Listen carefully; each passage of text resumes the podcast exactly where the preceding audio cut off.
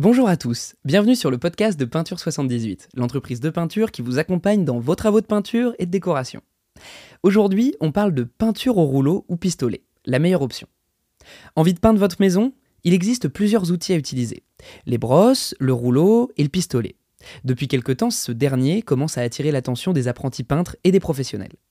Comment peint-on avec un pistolet? Quels avantages peut-on tirer de ce procédé? Quels sont les atouts d'une peinture au rouleau? Ce sont autant de questions qui nécessitent de capter votre attention. On vous recommande de suivre notre podcast et conseils d'un artisan peintre pour mieux choisir entre la peinture au rouleau ou au pistolet. Quelques notions pour peindre au pistolet. Procédé différent de la peinture au rouleau ou à la brosse, la peinture au pistolet commence à se faire une place. Avec cette méthode, la peinture laisse de fines gouttes sur votre mur. Ainsi, il est préférable de diluer la peinture avant l'utilisation d'un pistolet, contrairement aux brosses et au rouleau, qui nécessitent l'emploi de peinture beaucoup plus visqueuse. Le pistolet requiert une peinture très liquide. Une dilution entre 5 et 10% d'eau ou de white spirit est à conseiller. D'ailleurs, le viscosimètre du pistolet vous permet de jauger la viscosité nécessaire. Théoriquement, il existe deux types de pistolets à peinture, le pistolet à air comprimé et le pistolet électrique. Le premier offre une forte pression et une finition haut de gamme. C'est par ailleurs l'outil préféré des professionnels, vu qu'on peut l'utiliser pour peindre une surface très vaste en un temps record. Le pistolet électrique, quant à lui, est plus léger et facile à manipuler. Il est utile pour peindre par exemple des radiateurs, les portes ou les meubles, mais pas des murs et des plafonds. Peindre au rouleau, les avantages et les limites.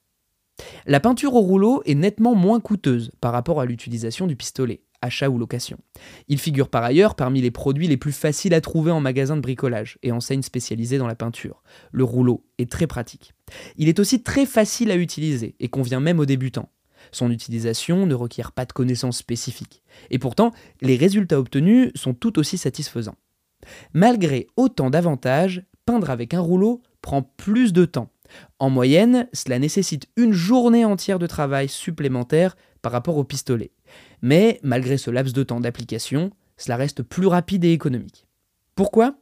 Car des travaux de peinture nécessitent souvent des finitions différentes, suivant vos supports, vos couleurs choisies, ce qui rend les travaux de finition plus délicats à réaliser avec le pistolet à peinture. Les atouts de la peinture au pistolet. Le pistolet, quant à lui, est intéressant pour peindre les sous-couches, quand vous avez une surface très vaste ou les endroits difficiles d'accès. Vu qu'elle demande moins de temps, il est évident que la peinture au pistolet nécessite moins d'efforts physiques par rapport à celle avec un rouleau, même si le port du masque à cartouche est gênant sur la durée. Elle demande néanmoins de fournir un travail minutieux. Et maîtriser le geste pour une peinture en finition demande beaucoup, beaucoup d'expérience. Il y a évidemment un gros travail de protection et de nettoyage de la machine à prendre en compte dans votre calcul. Peindre au pistolet pourrait être très rapide à condition de maîtriser les gestes nécessaires.